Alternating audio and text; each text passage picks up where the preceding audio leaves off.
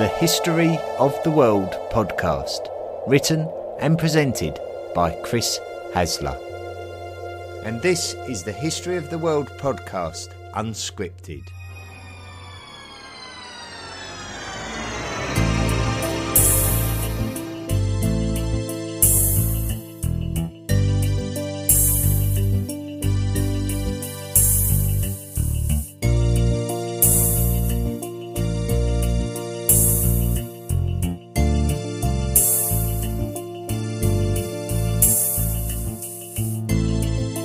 Everybody, to another unscripted episode of the History of the World podcast.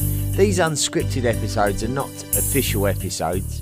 In fact, we are between volumes now, and volume three has finished, and we're awaiting the start of volume four, which will be a little bit later in the year. And in the meantime, what we're doing, we're doing some unscripted episodes just so that we've got a presence, a weekly presence, so that we keep up that tradition that we've uh, started all of three years ago.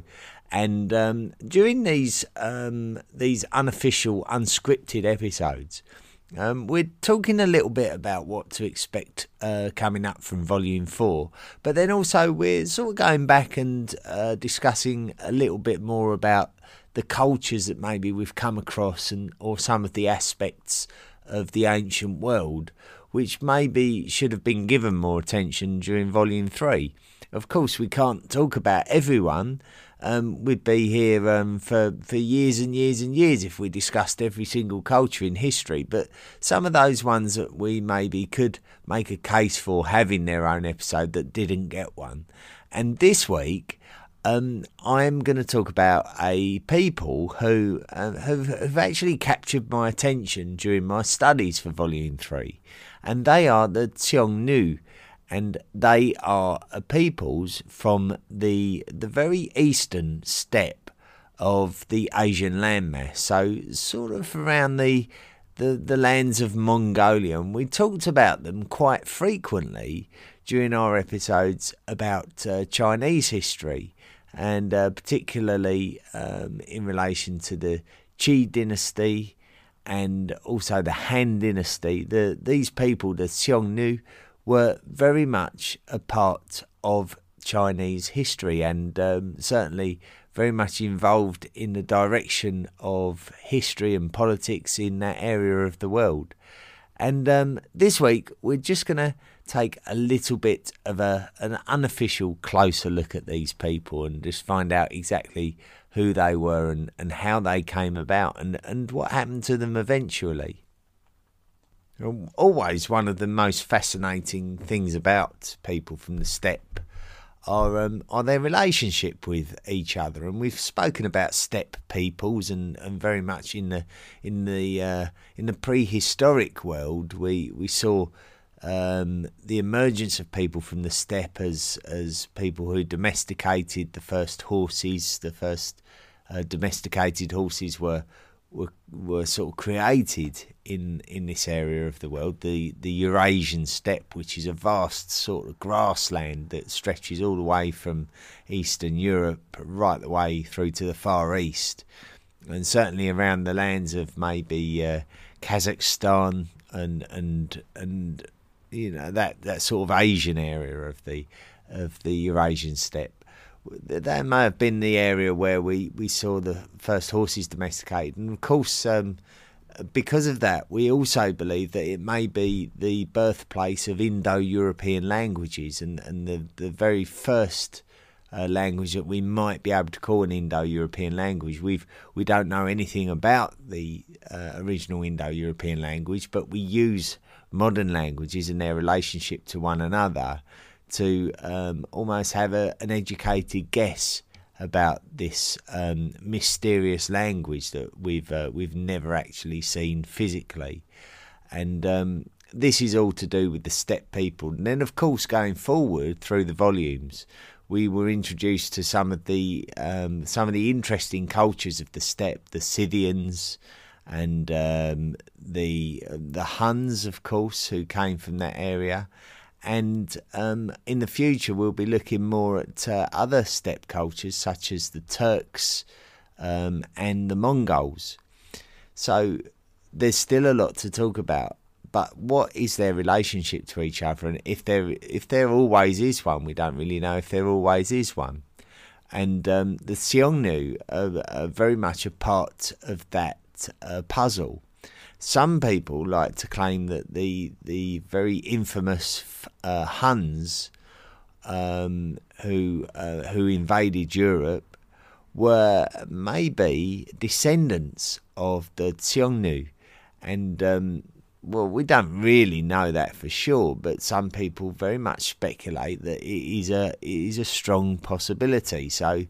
Uh, so that's very interesting in itself um, when discussing the Xiongnu is is where is whether they are ancestral to these uh, maybe better known steppe cultures. The steppe cultures themselves are always known by comparison to uh, civilization uh, or civilized uh, kingdoms and empires. They're always um, distinct by the fact that they're they're recognised to be often nomadic or semi-nomadic, and that they roamed the grasslands looking for opportunities and maybe had summer and winter camps, for example, and uh, were not um, adverse to migrating. And normally they would always look to migrate westwards because of this um, interesting theory that um, the grasslands of the west, uh, the western steppe, were often more fertile um, the the further west you went. So it was almost like a natural migration and a natural desire to move from east to west, which is uh, another reason why people do believe that the Xiongnu could have been um, ancestral to the Huns because of this natural migration westwards over the centuries. Uh, but we don't know that for sure, so it's, it's rather assumptuous, and, and we shouldn't really um, uh, you know, really put too much credence in that because it's somewhat unproven. But um, you know, there is a school of thought that that is for it as much as there is against it. So uh, interesting to speculate. But anyway, let's have a look at the timeline of the Xiongnu and uh, and sort of go over their story um, with a with a particular focus on them uh, directly. Now, most of the writings about uh, Far East history emanated from Chinese cultures, so we really don't know a lot about the Xiongnu um, before um, the Chinese saw fit to write about them. And really, this came when um, the Qin dynasty, um, under their emperor Qin Shi Huang, um, started to uh, started to expand their territory, and, and then it, be- it became apparent that there would be a clash uh, over lands in the north of China with those that belonged to this mysterious Xiongnu tribe.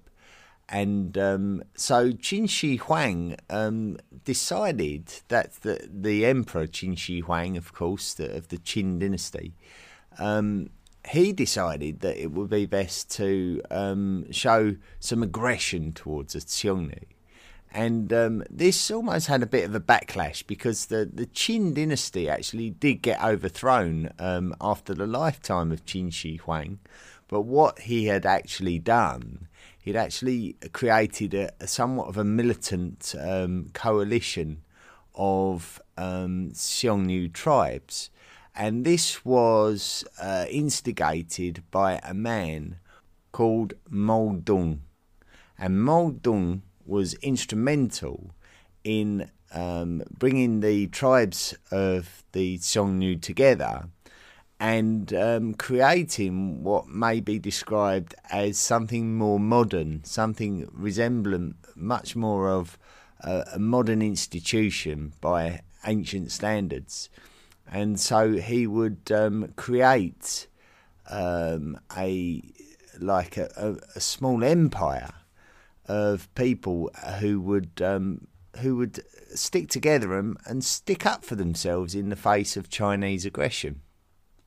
The Xiongnu army would draw from the strengths that they had um, with regards to uh, their cavalry and their archers so that they would have a much more organised army uh, uh, under um, Dong, and also they would um, have like a structured hierarchy where there would be like a class system, and um, the the highest of them, including Dung himself, would be uh, would be classed as the Chan Yu. So we start seeing that a lot of the uh, the main leaders of Xiongnu tribes and and the Xiongnu Empire uh, were referred to as Chan Yu, and so um, we refer to Mao Dong as Mao Dong Chan Yu as a consequence. So that's his more favoured name in terms of referring to history. The, the quirks of the Xiongnu are quite interesting, actually. They're, they're said to have had um, like an equal society where men and women were regarded equal.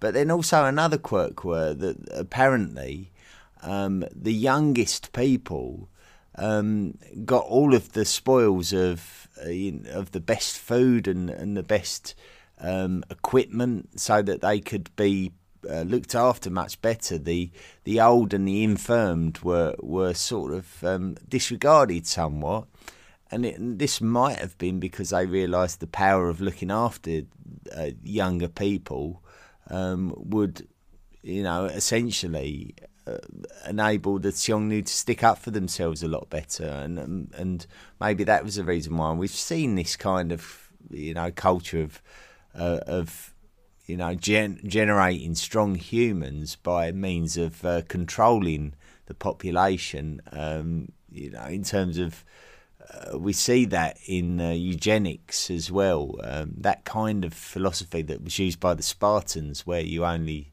sort of allowed the the strongest and the fittest to procreate, and and, and there may have been that kind of mentality to the Xiongnu as well. If the if the young were were being looked after much better than the old. Now it seems possible that the Xiongnu were not really um, you know, natural warriors. Their desire wasn't really warfare. Um, and it might have been the aggressions of the, of the Chinese that, that almost forced them into that kind of lifestyle, that kind of attitude. Um, certainly, uh, Mao Dung uh, proved to be a capable leader, and um, uh, at one point, the Chinese emperor was actually taken prisoner after campaigning against them, and uh, the Xiongnu actually um, insisted upon uh, a ransom um, being received before that they, they would release him. Um, the the skill of their craftsmanship enabled them to craft sort of weapons as well as sort of trinkets and jewelry, that kind of thing. And um, you know, so the the Chinese might have underestimated these people, might have seen them as inferior, when in actual fact, um, they were very capable and you know quite a, a quite a good match um, for the for the Chinese. The Xiongnu themselves um, did also have to deal with neighbouring cultures such as the Yuezhi, who we mentioned many times during Volume Three as the the tribe who also migrated westwards um, in the coming um, centuries, decades, and centuries, uh, to to eventually land in the sort of the, the lands of Kazakhstan, sort of it, like Western Kazakhstan, and and then migrate southwards to become the uh, the ancestors of the uh, the Kushan Empire, who were uh, an essential um, an essential sort of middleman of the Silk Roads, uh, if you like. So. Um, we really see that these the steppe cultures really had a significant part to play in world history, um, just by these facts alone. Uh, but as we've already mentioned, it, it's really um, it was really much more in the Xiongnu's um, nature to want to look for uh, peaceful terms, and they would be quite happy to uh, organise marriage alliances with the Chinese rather than uh, organise battles. I think, though, that we can say with confidence that the Xiongnu never really trusted Chinese intentions, and uh, and as the Han Dynasty um, took control of China, um, they sought to strengthen those uh, walls of the northern frontier of, of China, just to even just defend themselves from Xiongnu uh, aggressions, counter aggressions, even uh, whenever the Chinese tried to sort of uh, encroach on their lands. Um, the Xiongnu would have to be kept out by the construction of a Great Wall, which is uh, the the sort of precursor to what we now regard as the Great Wall of China. This was the somewhat the origins of that of of that wall was um, to to draw a line between the Chinese and the Xiongnu. Um, certainly, um, as different leaders of the Xiongnu um, came to came to power, the sort of the nature of uh, the Xiongnu's intentions were different according to that leader, as we would expect with any society. So some leaders um, showed more aggression towards the Chinese than others, and to say that um, the relationship between the Xiongnu and the Chinese in general was was was different degrees of strained throughout history would, would probably be the best way to sort of depict it the as as one would expect, the Xiongnu uh, were were very much a pagan and, and, a ritualistic group who who sort of drank the blood of, of sacrificed horses, for example. Um, this shouldn't be that surprising of a culture from, from this era and and of this time and of of these lands. Throughout the period of um, of Han Chinese history, we um, we can see the emerging importance of westward trade routes. So China became more and more interested in trading with people from the west, which this really was the origins of, of the of the Silk Road.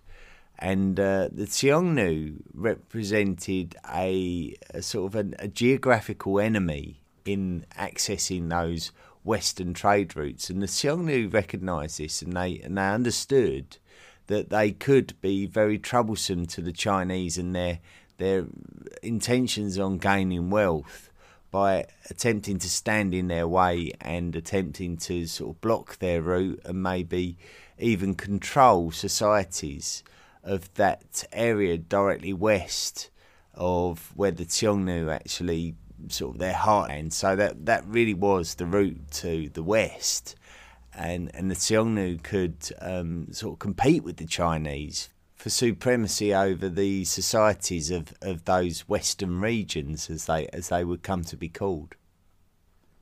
It was a lot to do with these Silk Road tensions that uh, brought about the, the, the slow decline of the Xiongnu that uh, really sadly sort of takes their takes away their their importance um, and and how because they were really quite a powerful and threatening uh, force against China. It was just really that their resources were were slender when it came to agriculture and when it came to manpower. That the Han were probably always going to be victorious in the end. All they needed to do really was expel. Uh, the the right amount of energy into the operation of subduing the Xiongnu, and uh, with the importance of the Silk Road, uh, the impetus was there for the Han to do that.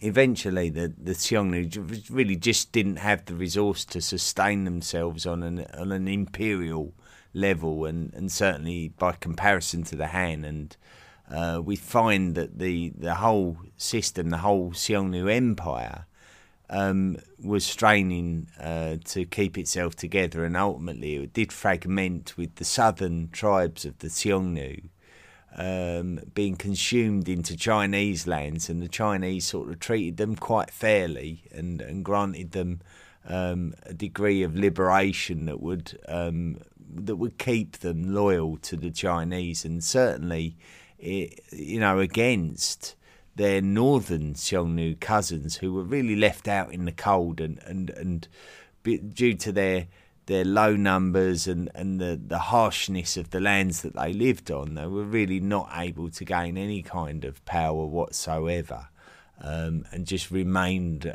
like a, a fringe um, a fringe group of tribes that really just did not trouble Han China ever again the southern Xiongnu would be involved heavily in the um, in the fragmentation of northern China when uh, after the after the period of the Han Dynasty and those uh, those many centuries of fragmentation of China, the the southern Xiongnu were in control of their own uh, sort of areas of northern China.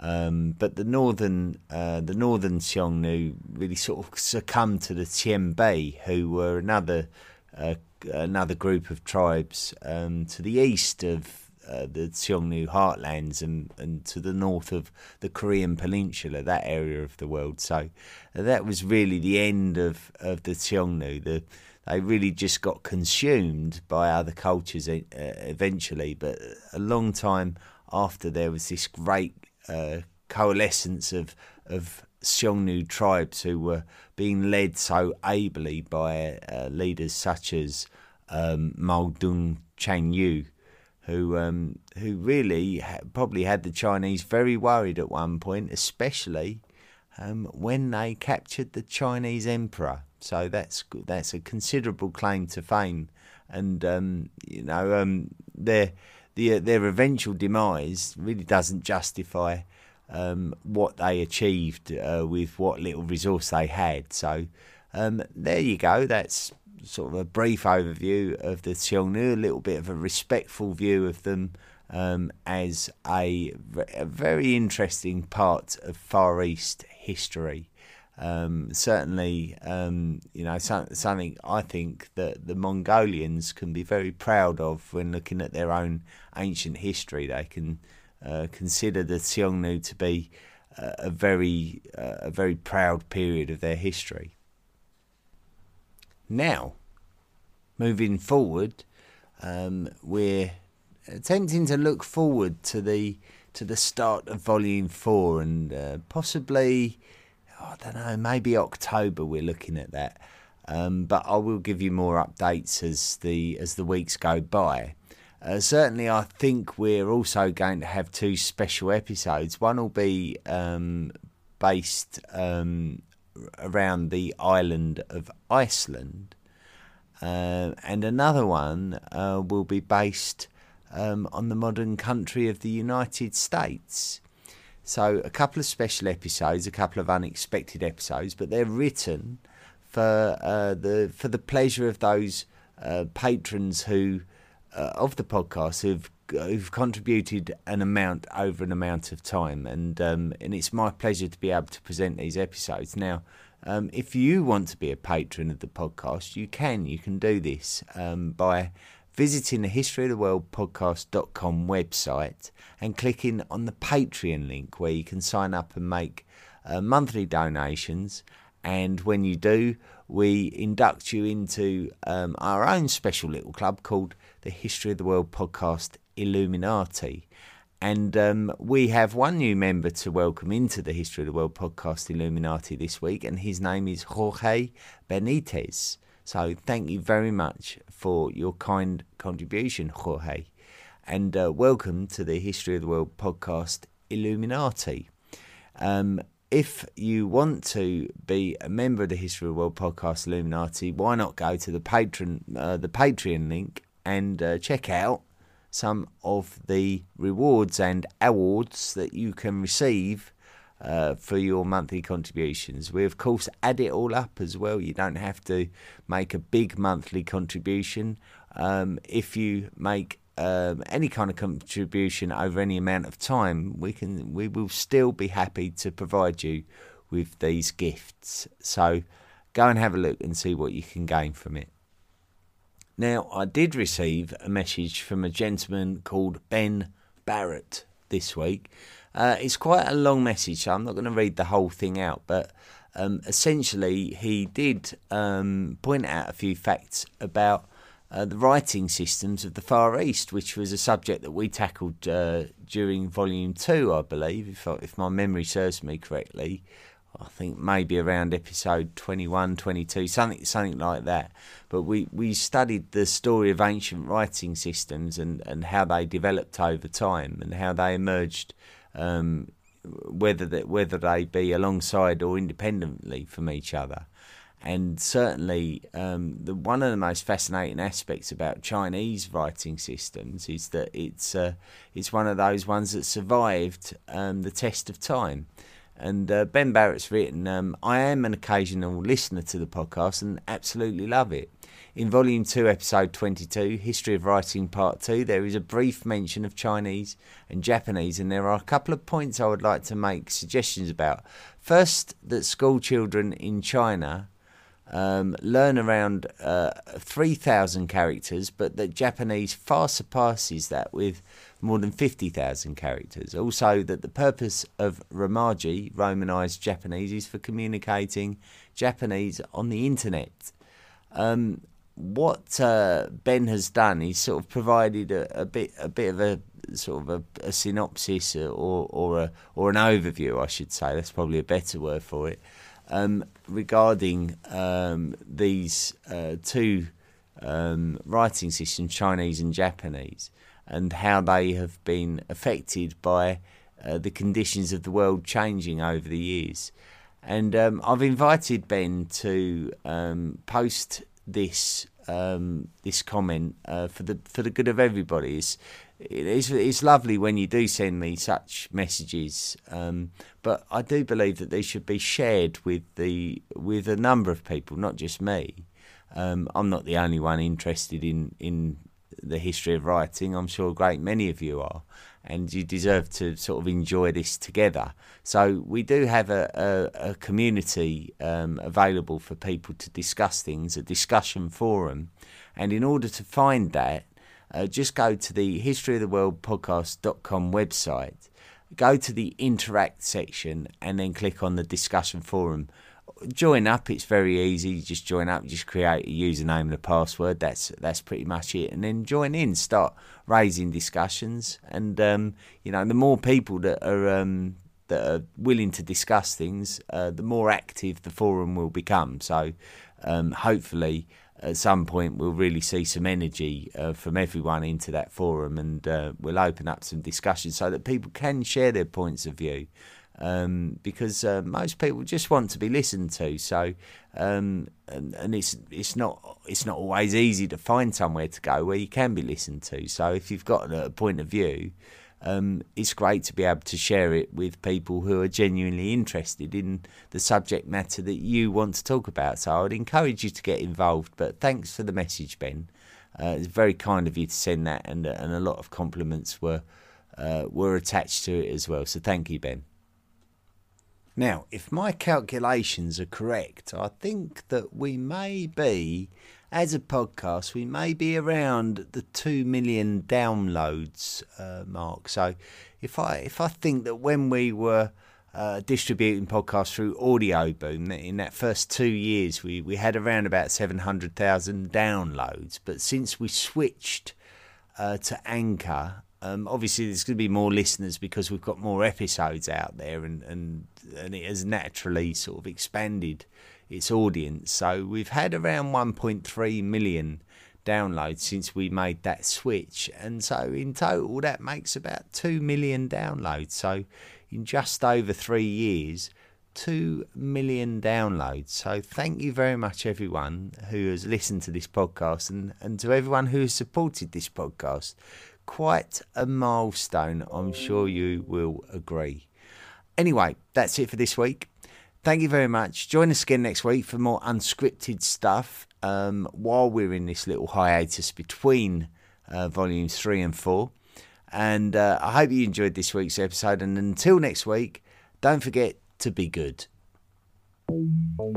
Come to the History of the World podcast.com and join all the other hot welders on our wide range of social media. Why not support the podcast by clicking the Patreon link or buying me a book and becoming a lifelong member of the History of the World podcast Illuminati? Drop me a line at historyoftheworldpodcast at mail.com and let me know what you thought of this week's episode. See you next time.